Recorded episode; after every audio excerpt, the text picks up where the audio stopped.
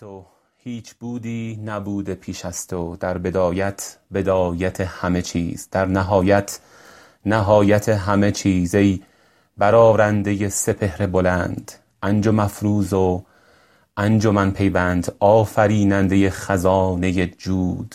مبدع و آفریدگار وجود. روشنی پیش اهل بینایی نه به صورت به صورت آرایی. هست بود همه در درست به تو.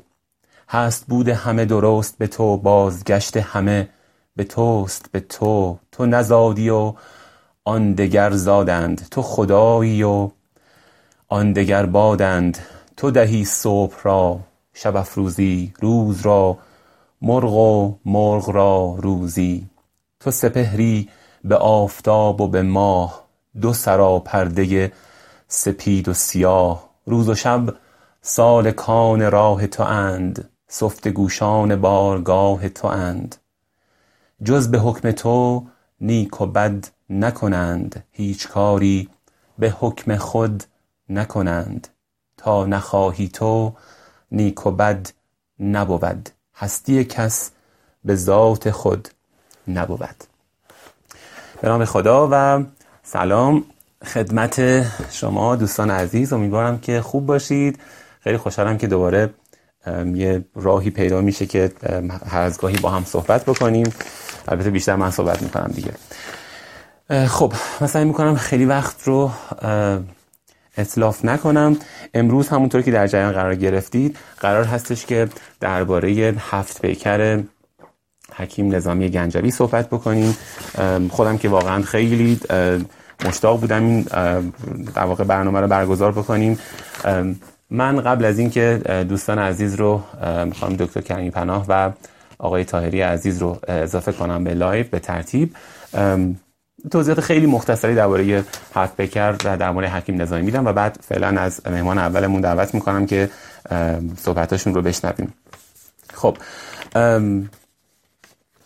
حکیم جلال الدین ابو محمد الیاس ابن یوسف ابن زکی ابن معید نظامی شاعر حکیم فیلسوف منجم موسیقیدان و حکیم قرن ششم هجری قمری هستند. ایشون چیزی بین 530 تا 540 هجری قمری در گنجه به دنیا اومدن و بین سالهای 599 تا 602 هجری قمری در همین شهر هم دار فانی را ودا گفتن. تقریبا در تمام عمرشون هم به جز یه سفر شد کوتاهی در گنجه بودن. حکیم نظامی گنجوی پنج تا اثر عمده دارن که در واقع درباره اونها میشه مدتهای مدید صحبت کرد. اثر اولش اینه که میگن به ترتیب هستش. اثر اولشون مخزن الاسرار هستش که یک در واقع مجموعه مملو از حکمت و عرفان و کمال منظومه دومشون یکی از زیباترین مجموعه که من تازه مجددا دوباره این رو خوندم و شنیدم و تمام کردم خسرو و شیرین هستش که یک تراژدی عاشقانه است. لیلی و مجنون منظومه عاشقانه بعدی حکیم نظامیه و هفت بکر که امشب قرار درباره اون صحبت بکنیم. یک منظومه حالا بعضیا بهش میگن هوس آلود هوسنامه و پر از رمز, رمز و راز هستش.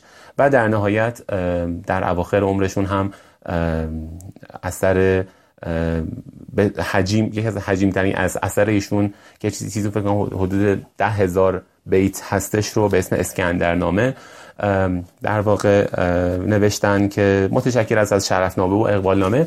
اگر فرصت شد شاید یه روزی درباره اونها هم صحبت کردیم. خب حکیم نظامی گنجوی هفت بکر رو در واقع به سفارش عطابک علایالدین محمد یا اونچه که ما در تاریخ به اسم شاه کرپرسلان می‌شناسیم به نگارش در آوردن یه جوری در واقع سفارشی بوده. البته خب حکیم نظامی گنجوی اگر با کاراش آشنا بشید می‌بینید که خیلی شاعر سفارشی و درباری هم به اون معنا نبوده. اما خب طبیعتا یکی از روش های زندگی شاعران و حکمای قدیم همین در واقع گرفتن سله و اینها از پادشاهان بوده. من خیلی یه خلاصه خیلی کوتاه از هفت بکر رو می‌خوام توی دقایق بعدی خدمتتون بگم و سعی می‌کنم سعی می‌کنم که نه حتما جایش رو لو نخواهم داد از داستان که اگر شما مطالعه نکردید بعدا در واقع اون لذتش برای شما حفظ بشه. خب داستان هفت بکر در واقع داستان به عبارتی داستان زندگی یا روایتی از داستان زندگی بهرام پنجم هستش که در تاریخ به بهرام گور هم معروف هستش. داستان با توضیحات خیلی کلی درباره اینکه بهرام گور از پدری حالا بزهکار میگن در تاریخ بنده خدا خیلی هم حالا بزهکار نبوده به اون معنا اما یزگرد بزهکار پدر بهرام گور بودش که در بچگی بهرام گور فرستاده میشه به در واقع سرزمین یمن تا توسط نعمان پادشاه حالا محلی اون منطقه بزرگ بشه. این رسمی بوده که در بین پادشاهان و بزرگان اون زمان وجود داشته. نعمان به همراه پسرش منظر در واقع کار تربیت و بزرگ کردن و به پهلوانی و پادشاهی رسوندن و آماده کردن بهرام رو بر عهده می‌گیرن در حین این در واقع سالهای اول نعمان و منظر کاخی رو در خور از بهرام براش بنا می‌کنن به اسم خبرنق که در وسط یک سمساری به نام سمنار. در این کاخ یک اتاق عجیب و غریبی هم بوده که یک روز بهرام کش می‌کنه که در اون تصویر هفت بانو هفت زن هفت دختر زیبارو از هفت اقلیم در واقع اون زمان وجود داشته که در بین اینها یک جوان رعنایی بوده که به توصیف شده بوده به اسم بهرام گور. خب موقعی که بهرام این رو پیدا می‌کنه بهرام گور معروف نبوده به هر حال در اون زمان. کاری نداریم. بعد از چند سال با داستانهایی که حالا پیش میاد اگر شاهنامه رو خونده باشید در جریان هستید تقریبا با همون با یه مقدار جرح و تعدیل نظامی همون داستان رو اینجا آورده که پادشاه, پادشاه میشن بهرام گور و حالا یه سری داستان های روایت های خورده هم هست. مثل مثلا داستان فتنه یه کنیزی داشته به اسم فتنه که این هم در البته شاهنامه اومده. کاری نداریم. بعد از اینکه چند سال از پادشاهی بهرام میگذره و بهرام به قول معروف یه پادشاه بزرگی میشه در یک شبی شیده که یک معمار در واقع حکومت بهرام بوده و شاگرد همون در واقع سمنار بوده معمار کاخ خبرنق بهش پیشنهاد میده که برای اینکه شما از در واقع چشم زخم به دور باشی من پیشنهاد میدم می‌کنم که بیای حالا من بررسی ها رو انجام دادم و کواکب و دیدم و اینها شما بیا هفت کاخ یا هفت گنبد در واقع به رنگ های مختلف به نام روزهای مختلف هفته بنا بکن و در هر کدوم از اینها هر روز باید به ترتیب بری و با بانوی اونجا به سر ببری و بانی اونجا در واقع با رنگ متناسب با اون کاخ و اون گنبدی که آماده شده شما رو کمک می‌کنه که در طول سالیان از چشم زخم دور باشی. حالا بهانهشون به حال این بوده. خیلی سریع فقط من اشاره بکنم به اسم اون در واقع رنگ ها و روزها. هفت تا همونطور که برمیاد از اسم هفت بکر هفت روز هفته رو هفت رنگ رو بهش اطلاق می‌کنیم. شنبه روز سیاه هستش. خیلی با مصمم هست. برای ما هم شنبه الان خیلی روز خوشایندی نیست. به حال روز شنبه بانوی سیاه پوش کاخ یا بگیم بهتره بگیم اون بنای اول. داستان شهر مدهوشان رو درش میگه. من خیلی داره وارد جزئیات این نمی‌خوام بشم. بهتر که خودتون مطالعه بکنید یه داستان بسیار پر رمز و راز و هوس آلودی هستش. خیلی اشارهای اروتیک به طور کلی در هفت پیکر اشارهای اروتیک کم نیست. شاید بگم خیلی زیاده. روز دوم یک شنبه در واقع کاخ زردرنگ هستش که در اون بانوی زردپوش داستان شاه کنیز فروش رو توصیف می‌کنه برای بهرام. روز دوشنبه نوبت می‌رسه به در واقع کاخ سبز رنگ که در اون داستان بشر پرهیزگار رو یا بشت پرهیزگار میگن بشت پرهیزگار رو در واقع میگه که داستانی هستش مملو از توصیفات علمی متناسب با اون زمان چیزی که در واقع در اون زمان می‌دونستن رو حالا کم و بیشتر این داستان میاره. مملو از اخلاق و عرفان هم توش هست. روز چهارم سهشنبه داستان گنبد سرخ رنگ هستش که در اون همونطور که از اسمش هم پیش در واقع برمیاد یک داستان پر از در واقع کشته کشتار هستش که در اون داستان دختر حصارنشین توصیف میشه. خیلی من موقعی که این داستان رو می‌خونم یاد تسخیر دژ روئین در شاهنامه میافتادم.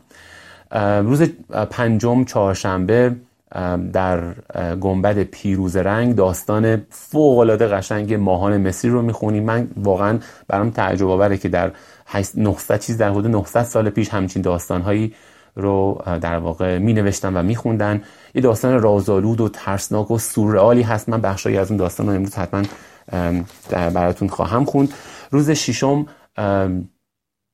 روز پنجشنبه گنبد صندل هستش که داستان خیر و شر رو میگه. اون هم یک داستان مملو از اخلاق و عرفان هستش. و روز آخر روز هفتم که متناسب اونجوری که میگن نظیرش به اقلیم ایران خود ایران می‌خورد در واقع رنگ سپید هستش که داستان خاجه و بانوی چنگ نوازه که این هم یک داستان اروتیک و پر از اخلاق و ارتباطش با دین هستش. خب من یک نگاهی به ساعت بندازم. من خیلی دارم میخواستش که دو سه قسمت از در واقع هفت پیکر رو بخونم براتون برای اینکه خیلی وقتمونم زیاد گرفته نشه. آغاز داستان هفت پیکر رو یه چند بیت خیلی کوتاه رو می‌خونم. در این چند بیت توصیف می‌کنه نظامی آنچه رو که بهرام گور و در نسبت بهرام گور با پدرش هستش. گوهرامای گنج خانه راز گنج گوهر چنین گشاید باز. کاسمان را ترازوی دو سر است. در یکی سنگ و در یکی گوهر است. از ترازوی او جهان دورنگ گه گوهر بر سر آورد گه سنگ. صلب شاهان همین اثر دارد. بچه یا سنگ یا گوهر دارد. گاهی آید ز گوهری سنگی گاه لعلی ز کهربا رنگی. گوهر و سنگ شد به نسبت و نام نسبت یزدگرد با بهرام. که در واقع شروع می‌کنه داستان اینکه چطور در واقع از نظر اخلاقی و رفتاری بهرام با یزگرد در واقع تفاوت داشتن. خب من از خانم دکتر کمی پناه اگر تشریف داشته باشن تو لایومون خواهش می‌کنم که درخواست رو بفرستن تا من عدشون کنم که انشاءالله صحبتاشون رو بشنویم. من سعی می‌کنم که خودم این کار رو انجام بدم. خانم دکتر اگر صدای من رو میشنوید درخواست من رو یا قبول بفرمایید یا شما بله فکر می‌کنم الان می‌تونید قبول بفرمایید که صحبت ما رو شروع بکنیم.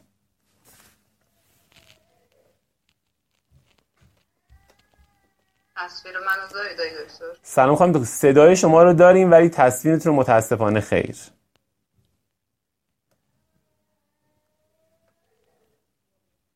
بله سلام خانم سلام شبتون بخیر. خسته نباشید. خیلی خوشحالم که افتخار دارید خانم دکتر خانم دکتر شاعر مصحح متون ادبی و استاد دانشگاه. خیلی خوشحالم که در خدمتتون هستم. خانم دکتر من برای اینکه خیلی وقت وقت شما و بقیه رو هم نگیرم سراپا گوش هستم. چیز حدود 15 16 17 دقیقه آینده رو در خدمتتون هستیم. سلامت باشید. متشکر از شما. به نام خالق پیدا و پنهان که پیدا و نهان داند به یکسان. سلام عرض می‌کنم خدمت شما و دوستان عزیز کسانی که آمدن تا از سخن حکیم گنجه در حقیقت سرمایه جانی برای خود داشته باشند در آستانه سال نو.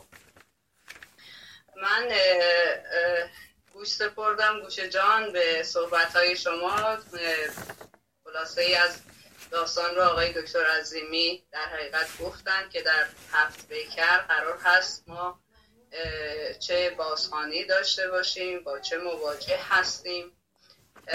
من اول در مورد طرح قصه می‌خوام صحبت هایی بکنم و در مورد کلید های در واقع هفت ویکر مقداری صحبت می‌کنم خانش و لذت بردن از حلاوت و قصه ها رو به شما عزیزان میسپرم و امیدوارم که در این تعطیلات پیش رو فرصت این رو داشته باشید که بتونید از شیوایی سخن حکیم گنج بهره بشید و خودتون به اون حلاوت و شیرینی دست پیدا کنید اولین سوالی که مطرح میشه در مورد داستان هایی که در هفت پیکر آمده. این که هفت پیکر طرح قصه رو حکیم گنجه در واقع آگاهانه داشته یا استردادن یا ترهان للباب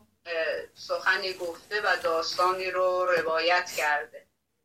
که خب اگر چنین باشد که خب با حکمت حکیم گنج ناسازگار است. حکیم همونطور که می‌دونید در واقع کسی است که کار لغو نمی کند یکی از القاب خداوند هست و با یک برنامه ریزی از پیش شده اقدام به انجام کار می‌کنه و حکیم در اصطلاحات هم از نظر دانشی در واقع به کسی گفته میشه که معادل پروفسور امروزی هست. اصطلاحا کسی که در هر شاخه ای از دانش صاحب تخصص هست. یعنی شما اگر قرار هست علم لغت بداند صاحب تخصص است. اگر اسطوره می‌داند اگر تاریخ می‌داند اگر عربیدان هست اگر به علوم و فقه آگاه هست. همه اینها رو در حد تخصص می‌دونه. و همین جهت پس ما نمی‌تونیم از کنار قصه هایی که در واقع در هفت پیکر اومده و هفت پیکر متفقا تمام پژوهشگران بر این باور هستند که یکی از شاهکارهای نظامی است. در بین خمسه نظامی هفت پیکر در حقیقت سترگ ترین اثر نظامی است متاسفانه در دانشگاه ها نظامی رو با مخزن الاسرار به دانشجوهای ادبیات معرفی می‌کنن و این درس متاسفانه در دوره ارشد و دکتری تدریس نمیشه مگر اینکه استادی آگاهانه این درس رو به عنوان منبع درسی معرفی کنه. چون ما در محسن الاسرار در واقع نظامی رو در مقام یک شاعری که بخواد عرفان بگه و بخواد همبالی کنه با حدیقه صنایی اونجا نمی‌بینیم. کلام بسیار خامه و اصلا نظامی مرد میدان عرفان به اون صورتی که حکمت و زهد رو آموزش بده نیست. نظامی در واقع استاد داستان سرایی است در ادبیات ما. من اول از ظاهر داستان ما چهار دست داستان داریم. یا داستان واقعگراست یعنی یک ساحت داره و شما یک لایه واقعگرایانه از یک داستان رو می‌تونید با خوندن داستان متوجه بشید. یا داستان طرح استعاری داره. یعنی نهایتا شما دو معنا می‌تونید از داستانی و از کتابی که معنای استعاری داره دریابید. ممکنه داستان پیامی تمثیلی داشته باشه که در این صورت تا سه ساحت و سه لایه معنایی می‌تونید در واقع از پس داستان متوجه بشید. و چهارمین نوع از پیام داستانی داستانی است که رمزی است. یعنی گوینده و کسی که مخاطب اون کتاب قرار می‌گیره با توجه به دانش خودش و برداشتهاش. هر چقدر بنیه دانشی اون فرد بالاتر باشه معناهای رمزی اون رو می‌تونه تا بی نهایت برای خودش متصور باشه. ما در هفت پیکر با یک داستان رمزی در واقع مواجه هستیم که در لایه های متفاوت معنایی می‌تونیم برداشت های متفاوتی داشته باشیم. هم میشه تفسیر عرفانی کرد هم تفسیر اساتیری کرد هم بر پایه تاریخ میشه در مورد اون صحبت کرد. من کسی که در واقع متوجه کرد پژوهشگران ایرانی رو به لایه لایه های زیرین هفت پیکر یک منتقد آمریکایی بود به نام مایکل بری که بعد از اون خب خیلی ها بر پایه استنباطات ایشون شروع کردن دوباره نظامی رو بازخوانی کردن. خب من در ابتدا شروع می‌کنم از اینکه چرا اصلا حکیم گنجه نظامی هفت پیکر یا بهرام نامه که نام دیگر هفت پیکر هست رو سروده است. ما اول با این سوال به این سوال پاسخ میدیم. چرا داستان بهرام؟ چرا از میان این همه پادشاه داستان بهرام برگزیده شده است؟ اولا که اگر بخوام از منظر تاریخی نگاه کنیم بهرام پنجمین پادشاه ساسانی بوده که به نام بهرام میشناختیم. یعنی ما پنج تا پادشاه ساسانی به نام های بهرام داشتیم که پنجمین اون بهرام گور بوده به جهت اشتهاری که در شکار گور خر داشته به بهرام گور نام بردار شده. خود نظامی در این رابطه در ابتدای هفت پیکر میگه که من به جهت اینکه در قصه ها گشتم و جستجو کردم و دیدم قصه بهرام گور آنطور که بایسته و شایسته است به نظم در نیامده. به همین جهت در کتب متعدد گشتم. یعنی به منابع ارجایی خودش اشاره می‌کنه. اولا همه می‌دونیم که داستان هفت در واقع بهرام گور در شاهنامه آمده. اما با جرح و تعدیل های نظامی اون رو در هفت پیکر به تصویر کشیده و روایت کرده و خود نظامی هم تصرف هایی در اصل داستان داشته. یکی دیگر از منابعی که استفاده می‌کنه اوستا هست. از تاریخ تبری استفاده می‌کنه از تاریخ بلعمی استفاده می‌کنه. در اون روایت تاریخی چرا بهرام رو انتخاب می‌کنه؟ یکی از پادشاهان عادلی که در حقیقت ما می‌بینیم در داستان بهرام گور هست. بهرام بعد از اون که حالا طی ماجراهای سلطنت رو از آن خودش می‌کنه و بر تخت شاهی مینشیند تمام کشور پر از بیداد بوده در اثر ظلم و ستم.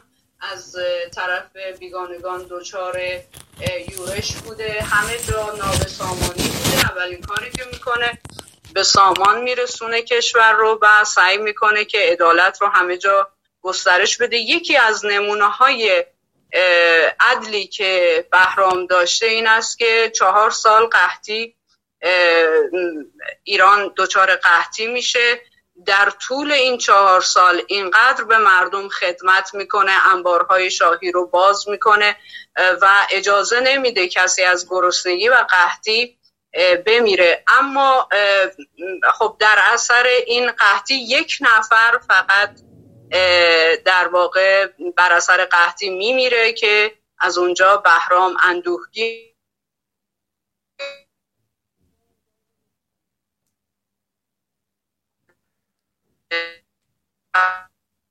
صدای خانم دکتر رو من دیگه نمیشنوم فکر کنم قطع شده. حالا تا خانم دکتر مرگ داشته است. من تصویر شما رو دارم. بله صداتون دلیل بله. شفقتی که بله, بله. شفقتی که داشته خداوند چهار سال مردن و میرایی رو از ایران دور می‌کنه.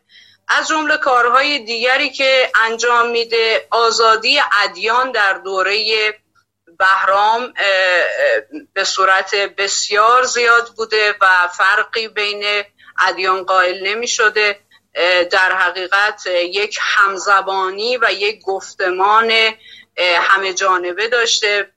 ملت ها رو از تکسر به تفرد میرسونه و در حقیقت پایه های عدالت رو و همسانی رو در ایران بنا می‌گذاره. این از باب اهمیت بهرام در دوره تاریخی خودش بوده. اما خوبیش اینه که باز خوبه که باز خوبه که در تاریخ اسطوره‌ای ایران ما بالاخره همچین حاکمای عادلی داشتیم. حداقل می‌تونیم دربارش داستان سرایی بکنیم. خانم دکتر فقط من جسارتا چون برنامه‌مون رو ما قرار شدش که همین برنامه‌ای که می‌ذارم در یک ساعت باشه که هر کسی حالا اون موضوع رو می‌خواد ببینه علاقه من هستش یا نه در اون یک ساعت تصمیمش رو بگیره. من از اون خواهش می‌کنم توی 5 6 دقیقه آینده صحبتاتون رو اگر جمع بفرمایید ممنون میشم. تا چون آقای تایری هم بله، حتما اظهار بکنم. ممنون از شما. بله خواهش می‌کنم. خب برگردیم سر قصه این که چرا بهرام هست. بهرام اولا از اینجا خواهش می‌کنم که دقت بیشتری داشته باشید تا اینجا با ساعت تاریخی بهرام نام ما یا هفت پیکر ما مواجه بودیم. از اینجا به بعد وقتی دقت می‌کنیم ما می‌بینیم که در واقع بهرام نام یکی از خدایان جنگ هست در باورهای اساتیری و روز سهشنبه ملقب به اون هست منصوب هست به مریخ. و از این گذشته نام آتشکده است که ورحرام نام داشته. آتش نامیرا بوده مقدسترین آتشگاه بوده. از قضا در آذربایجان بوده این آتشگاه و در واقع اگر آذربایجان رو از نظر لغوی و واجه شناسی نگاه بکنیم آذربغان یعنی آتشکده و قبله زرتشتیان بوده. یعنی آذربایجان به منزله همین قبله که مسلمانان یا مکه که تشریف می‌برند برای زیارت بوده که مردم در اون زمان برای زیارت به آذربایجان می‌رفتن. از اون گذشته نام خدای آریایی یا خدای دین مهرپرستی بوده. ورس رقنه در حقیقت نام خدای میترائیسم بوده. یعنی ما لایه های میترائیسم رو در این هفت پیکر مشاهده می‌کنیم. از همه اینها گذشته نام بهرام برجاوند کسی که در حقیقت یاریگر سوشیانت هست در جهان در واقع در پایان جهان ما می‌بینیم که بهرام برجاوند رو هم از نظر دور نداشته از نظامی. شما این مطالب رو می‌تونید در آین میترائیسم ورمازرن بخونید.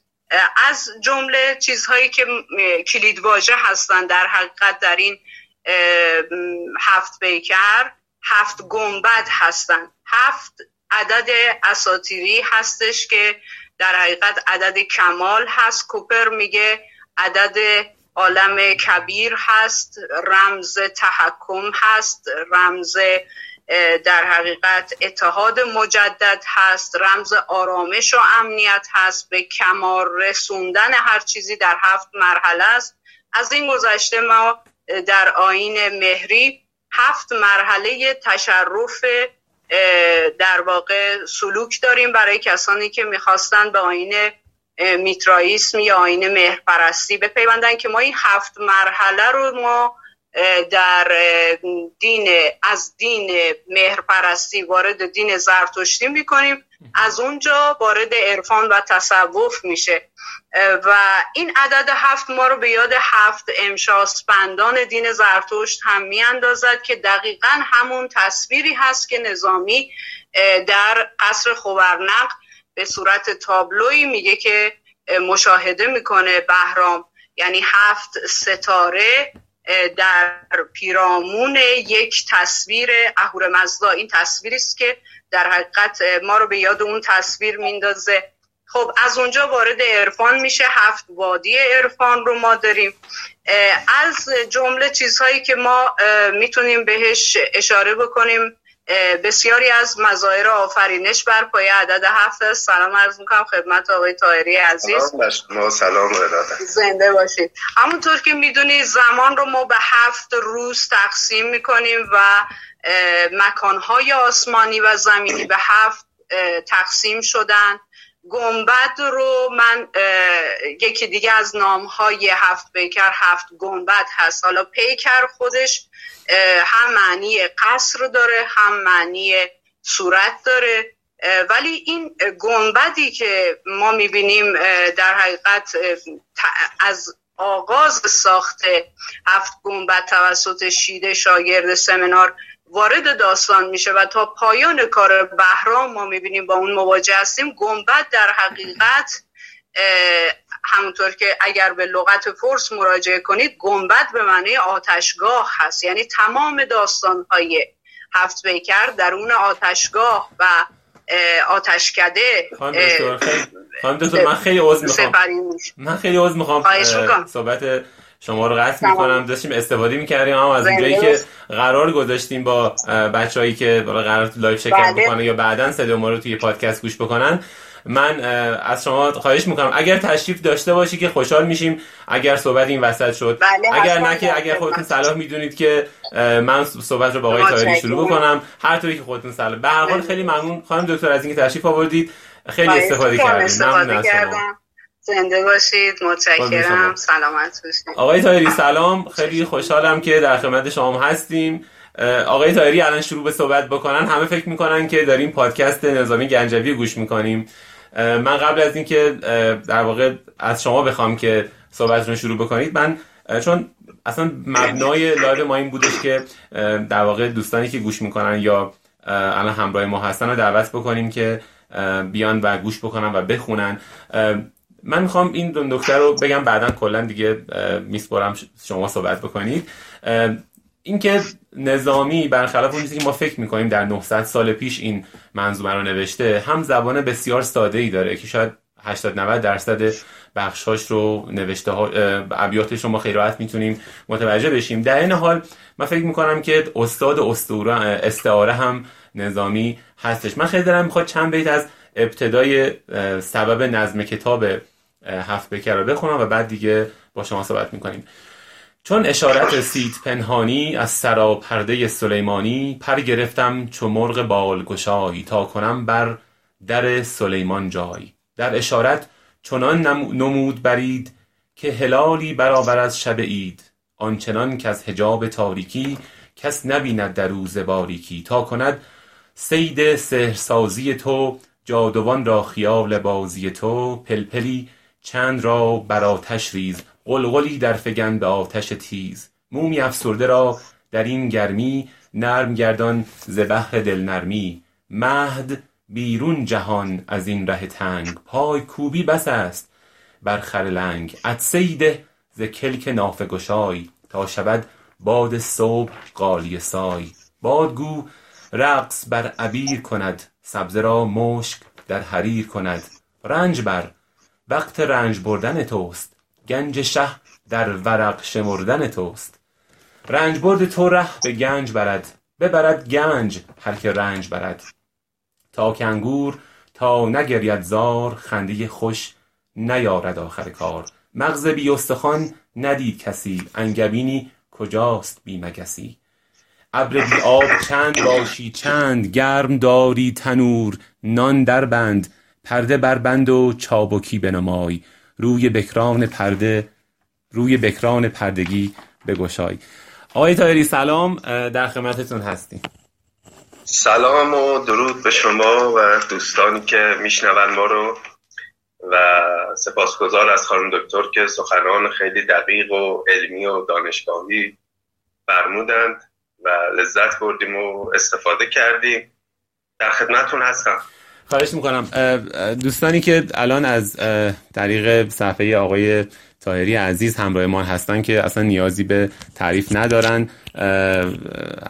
بچههایی که صفحه منم هستم و مطمئنم اینقدر تو این دو سه ماه گذشته که من پادکست نظامی گوش می‌کردم به همراه ایشون نظامی رو و هفت پیکر رو و بعد خسرو خوندم تموم کردم. انقدر من درباره شما و این هفت پیکر و نظامی و خسرو شیرین صحبت کردم که همه شما رو می‌شناسن. اما آقای تایری معلم ادبیات استاد ادبیات هستن شاعر و در واقع معلم تصیحانی هم هستن. آشنایی من با آقای تایری بیشتر برمیگرده به حالا غیر از اشعار در واقع بسیار با کیفیتشون برمیگرده به پادکست نظامی گنجوی و البته پادکست سعدی.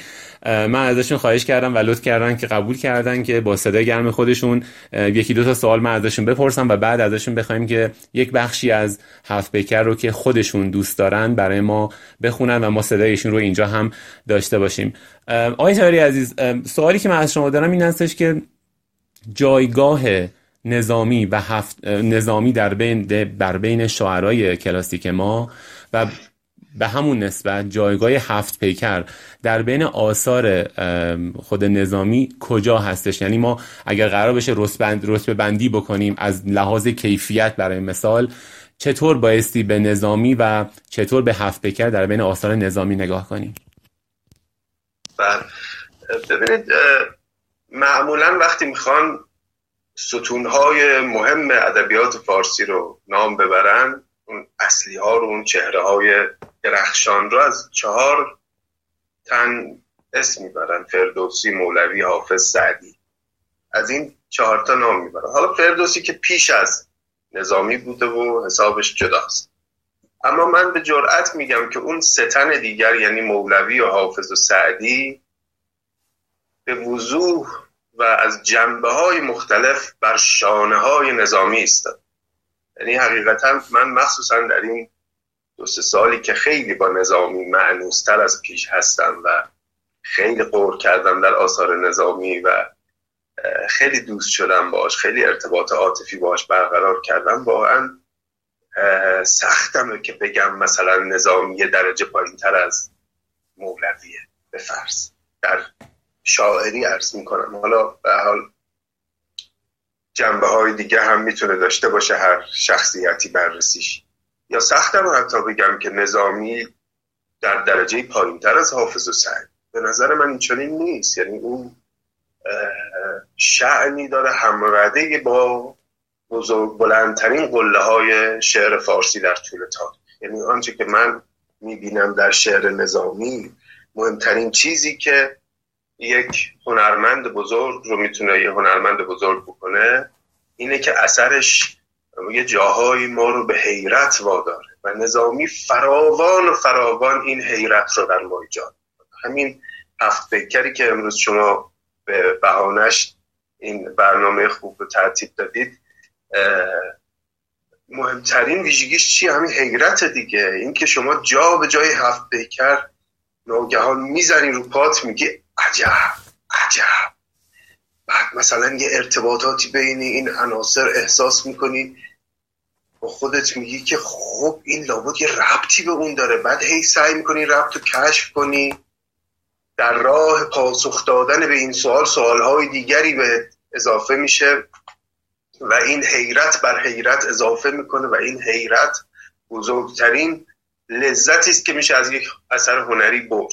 حقیقتا یعنی تمام شاهکارهای بزرگ هنری در طول جهان شاید در رشته های مختلف هنر همینه که حیرت مخاطب خودش رو برانگیخته می‌کنه و نظامی بسیار این کار رو می‌کنه در منظومه های مختلفش به شکل های مختلف. پس واقعا من نظامی رو حقیقتا جزء بزرگان ادبیاتمون می‌دونم و این ویژگی مهم داره که سه تن از اون چهار تن قله های بلند ادب فارسی حقیقتا بر شانه های او نشستن. جا به جا شعر نظامی رو که می‌خونی مزامینی رو بهش برمیخوری که بعدها سعدی گفت بعدها حافظ گفته. نه به این معنی که اونا دوز دیدن از نظامی نه بهره بردن.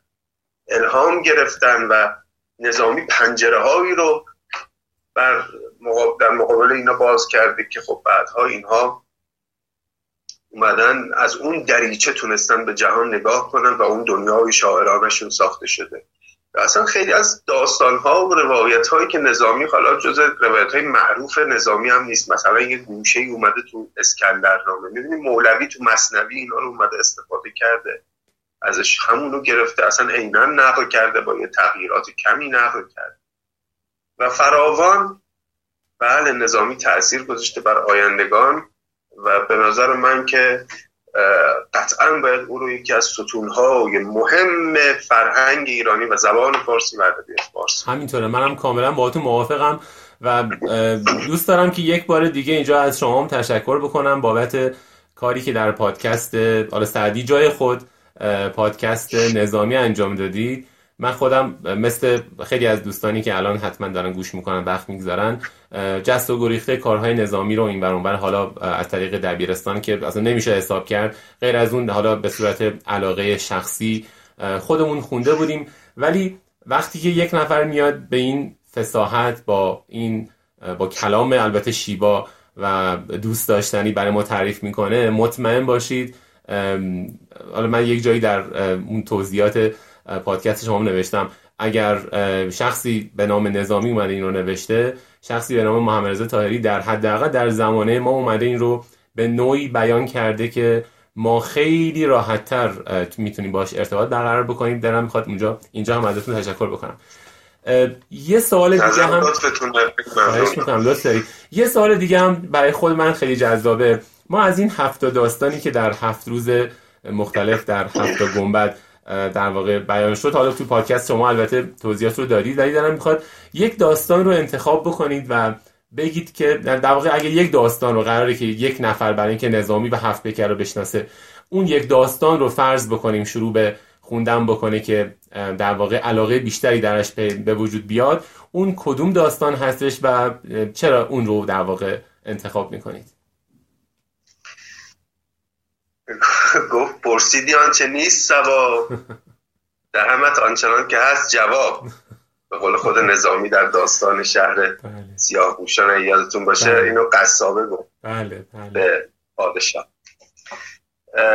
واقعا سخته این سوالی که شما می‌پرسین به دلیلی که اینا انقدر پیوستگی با هم دارن و هر کدوم مثل عناصر یه اسبابی دارن نقش خودشون رو بازی می‌کنن سخته. من به نظرم هشت تا مداد آستان داریم و هشتمیش هم کلیت هفت کرد بله. که این هفته تو طول اون جا گرفتن. البته باز قصه های از نظرم قصه فتنه هم خودش حقیقتا ماجرای جالبیه که جز اون هفته نیست و ولی جای دیگه است. ولی اگر خود کلیت هفت پیکر و این روندی که بهرام طی می‌کنه رو بخوایم به عنوان داستان هشتم بگیریم این هشتمی به نظر من از همه جالب اما حالا برای اینکه یه پاسخی هم داده باشیم تو اون هفته خب فکر کنم هر کس که هفت فکر خونده موافقه با من که دو تاش از همه قشنگتر و جذابتره و اون یکیش داستان اول داستان شهر مدهوشان دومی حتما ماهان مصریه. بله دیگه اون حکایت ناکامی اون شهر مدهوشان. و در واقع دومین چیزی که همون که شما فهمید دومیش هم داستان ماهانه که اون هم حکایت توهم ما آدم هاست راجع به زیبایی و خوبی و لذت. عجیب داستانی سالهای فرصت شد میشه راجبش صحبت کرد. به نظر من این دوتا خیلی خوبن ولی من واقعا توصیه می‌کنم که کسی بره یکی از این دوتا رو بخونه برای اینکه هفت بکره بشناسه. توصیه می‌کنم که همت بکنن آدما و بشینن هفت بکر از اول بخونن اصلا کلا آثار نظامی به نظر من یا باید اصلا بهش پرداخته نشه یا اگه میشه کامل بشه. این خلاصه گویی ها این نمی‌دونم یه پرفورمنس ازش بسازیم یه قصه ازش بسازیم یه چیزی. اینا خیلی خوبن. ولی یا باید سریال ازش ساخته بشه در حد سریال های جهانی که بله.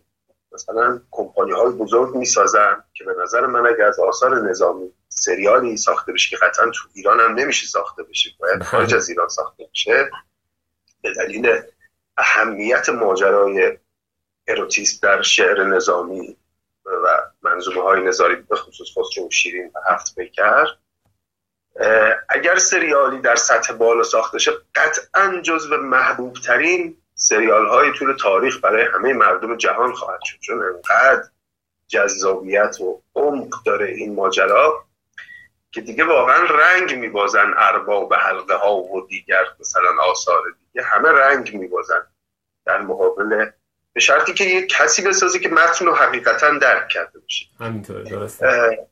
یا باید اینجوری پرداخته بشه آثار نظامی یا اینکه یه کسی بشینه از الف تا واوش رو واقعا از الف تا یاش رو بخونه و با دقت و با جزئیات بخونه و در جزئیات تمرکز کنه دقت کنه فکر کنه. چون خیلی ظرافت به کار برده نظام. خیلی ظرافت به کار برده و اون زبان استعاری حالا شما فرمودید که زبانش ساده است. ولی حالا واقعیت اینه که زبانش خیلی ساده نیست آقای دکتر. ساده یعنی ساده منظورم از بابت کلمه هایی که استفاده می‌کنه هستش. یعنی شما وقتی که مثلا اگه یک نفر برای ما من بخشی خوندم حالا بخشی هم دارم می‌خواد بخونم.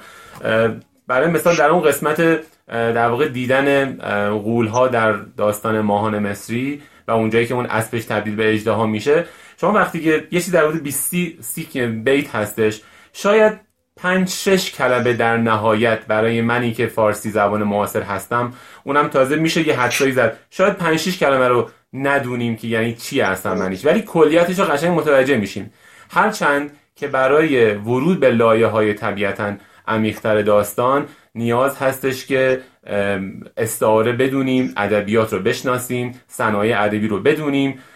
نحوه خوندن و درست خوندنش رو البته بلد باشیم. اما جدا از اون من فکر می‌کنم برای منی که حالا خیلی در اطلاعات ادبیاتی آنچنانی هم ندارم وقتی که یکی حداقل برام می‌خونه کلیت داستان قابل درک هستش. از این بابت. ولی خب زبان استعاره حالا توی خسرو اگر یک زمانی شد در صحبت بکنیم من خودم واقعا عاشق پروپاگورس توصیفات نظامی از صبح شدن و شب شدن هستش. که من فکر می‌کنم یه گنجیه. یعنی شاید من فکر می‌کنم یه در شاید بالای 200 100 150 200 بار استعاره های مختلف و بدی یعنی اصلا ذهنمون اصلا میگیم چجوری به ذهنش رسیده. درباره فقط شب رفتن و صبح شدن هستش. وگرنه به طور کلی فرمایش شما رو کاملا قبول دارم. بله هزاران نرگس از چرخ جهانگرد فرو شد تا بر آمد یک گل زرد. این بله. یکی از ابیات معروفی که اصلا درباره استعاره وقتی می‌خوان حرف بزنن این بیتو مثال می‌زنن. آقای من خیلی مزاحمتون نمیشم. ازتون خواهش می‌کنم اگر فرصت باشه و اگر امکان باشه یه چند بیتی از هر بخشی از هفت بکر رو که خودتون دوست دارید برای ما هم بخونید. شنونده ها و بله. بینندگاه صدای شما رو یک بار دیگه از این زاویه هم داشته باشن. ممنون. بله، خواهش می‌کنم. چشم چشم. والا ابیاتی هست در پایان هفت بکر اون بخش پایانی که فرجام کار بهرام هست اون جایی که خب بهرام وارد یک قاری میشه. حالا امیدوارم دوستانی که میشنون با منظومه آشنا باشن. بهرام وارد یک قاری میشه. وقتی که دیگه به این نتیجه رسیده که به قول تو همون داستان ماهان که راه بیرون و مستراح درون این جهان. یعنی آنچه ما داریم در نقاب مه اجدها داریم. بهرام در واقع به این نتیجه می‌رسه که این لذت های جهان حقیقتش لذت نیست و زیبایی هاش شاید خیلی هاش حقیقتش زیبایی نیست و در نهایت میره داخل یه قاری که بقیه اطرافیان هر کار می‌کنن نمی‌تونن وارد این قاره بشن. مادر بهرام رو خبر می‌کنن مادر بهرام میاد خیلی قصه می‌خوره زمین ها رو می‌کنه کلی پول خرج می‌کنه. چهل روز میگه نظامی که زمین ها رو میکن. اینجا یه ابیاتی میاره نظامی به نظرم خیلی عمیق و خیلی عاطفی حقیقتا. من این ابیات رو براتون می‌خونم. ممنون. شد زمین کنده تا دهانه آب. کسی آن گنج را ندید به خواب. یعنی بهرام رو کسی ندید آنکه او را بر آسمان رخته است در زمین باز جستنش سخت است. در زمین جرم و استخوان باشد و آسمانی بر آسمان باشد. هر جسد را که زیر گردون است مادری خاک و مادری خون هر جسد را که زیر گردون است مادری خاک و مادری خون است. مادر خون بپرورد در ناز مادر خاک از او ستاند باز. گرچه بهرام را دو مادر بود مادر خاک مهربانتر بود. کانچنانش ستد که باز نداد. ساز چاره به چاره ساز نداد. مادر خون ز جور مادر خاک کرد خود را به درد و رنج هلاک. چون تبش برزد از دماغش جوش آمد آواز هاتفیش به گوش. کی به غفلت چو دام و دد پویان شیر مرغان غیب را جویان. به تو یزدان ودیعتی بسپرد چون که وقت آمد آن ودیعت برد. بر وداع ودیعت دگران خویشتن را مکش چو بیخبران. باز پس کرد و کار خویش بساز دست کوتاه کن ز رنج دراز. چون ز هاتف شنید چون ز هاتف چنین شنید پیام مهر برداشت مادر از بهرام رفت آن دل که داشت در بندش کرد مشغول کار فرزندش. تاج و تختش به وارثان بسپرد هر که زو وارثی بماند نموند خیلی زیباست این بله. پایانی ولی به نظرم اون وقتی اون تاثیر عاطفیش گذاشته میشه که از ابتدای کسی با این ماجرا اومده باشه و وقتی که این ابیات رو می‌خونه اون تاثیر عاطفی که این تقابلی که بین مادر خون و مادر خاک قرار میده نظامی حقیقتا عجیب و عمیقه. آره من یادم موقعی که داشتم این رو با همراه با شما میخوندم از روی کتاب واقع صدای شما رو میشیدم و روی کتابم میخوندم. دقیقا همین نکته ها رو خیلی البته جامعه تر اونجا خب زمان بیشتری بود توضیح دادید. حقیقتا بچههایی رو که الان دوستانی که با ما همراه هستن از طریق پیج خود من هستن این رو صرفا به عنوان اینکه بگم حالا خب بیاید یک پادکستی گوش بکنید و یک سرگرمی داشته باشید انصافا نمیگم. از بابت میگم که در خلال این گوش کردن نکته هایی رو یک آن بعضی موقع مثلا شما یه چیزی در دنیا می‌بینی حالا ما تو انگلیسی بهش میگیم ویت W I T حالا تو فارسی بهش میگن بصیرت. یک وقت یک چیزی رو می‌بینید یک چیزی میشنوید و اون نگاه شما رو به خیلی چیزا عوض می‌کنه.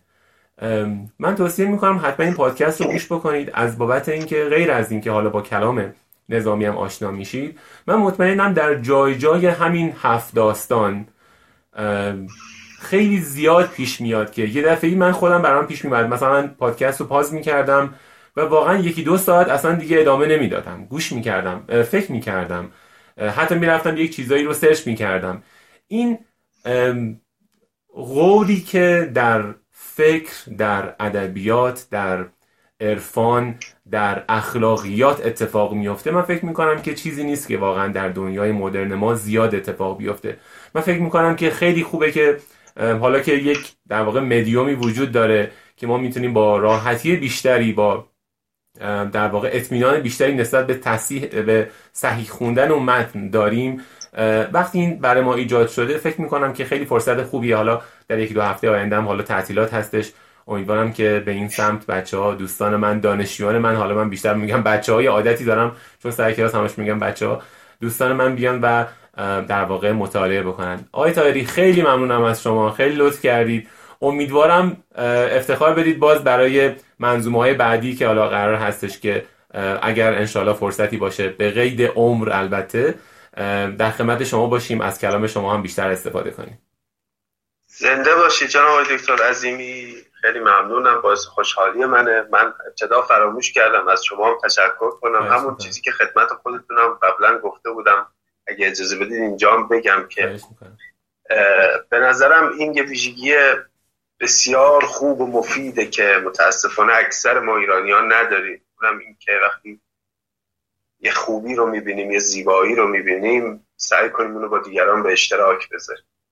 و سعی کنیم دیگران رو هم بیاریم که این زیبایی ها رو ببینن و ازش لذت ببرن. یعنی شما می‌تونستید هفت پیکر رو خودتون خونده باشید و ازش هم لذت برده باشید و بهره هاش رو هم برده باشید. یه جا هم توی جمع خصوصی که میشینین فخرش رو بفروشید که ببین من یه چیزی خوندم از ادبیات کلاسیک که هیچ کدومتون نخوندید. ولی خب این همت رو می‌کنید که به دوستانتون به دانشجوهاتون به اطرافیانتون و کسانی که شما رو به فضل و دانش می‌شناسن این رو با اونها به اشتراک می‌گذارید. و به نظر من این یک ویژگی بسیار بزرگی بسیار نجات بخشه تو شرایطی که ما به شدت جامعهمون نیاز به آگاهی داریم نیاز به به اشتراک گذاشتن خوبی ها و زیبایی ها داریم برای اینکه زشتی ها از هر طرف ما رو احاطه کردن و بله. انقدر تقلبی ها زیاد شدن جنس هنر تقلبی ادبیات تقلبی اخلاق تقلبی عرفان تقلبی سیاست مدار تقلبی همه چیز تقلبی انقدر اطرافمون زیاد شده که ما نیاز داریم که حقیقی ها رو نشون بدیم. حالا فرصت واقعا کم بود. می‌شد فقط راجع به بهره های اجتماعی که میشه از هفت پیکر و دیگر منظومه های نظامی برد صحبت کرد و مسائل دیگر که حالا بمونه شرح این هجران و این خون جگر این زمان بگذار تا وقت دیگر. انشاءالله. مخلصیم خیلی خوشحال خیلی شدم. طارمی. شدم متشکرم از شما. اینکه همراه بودید. انشاءالله سلامت باشید.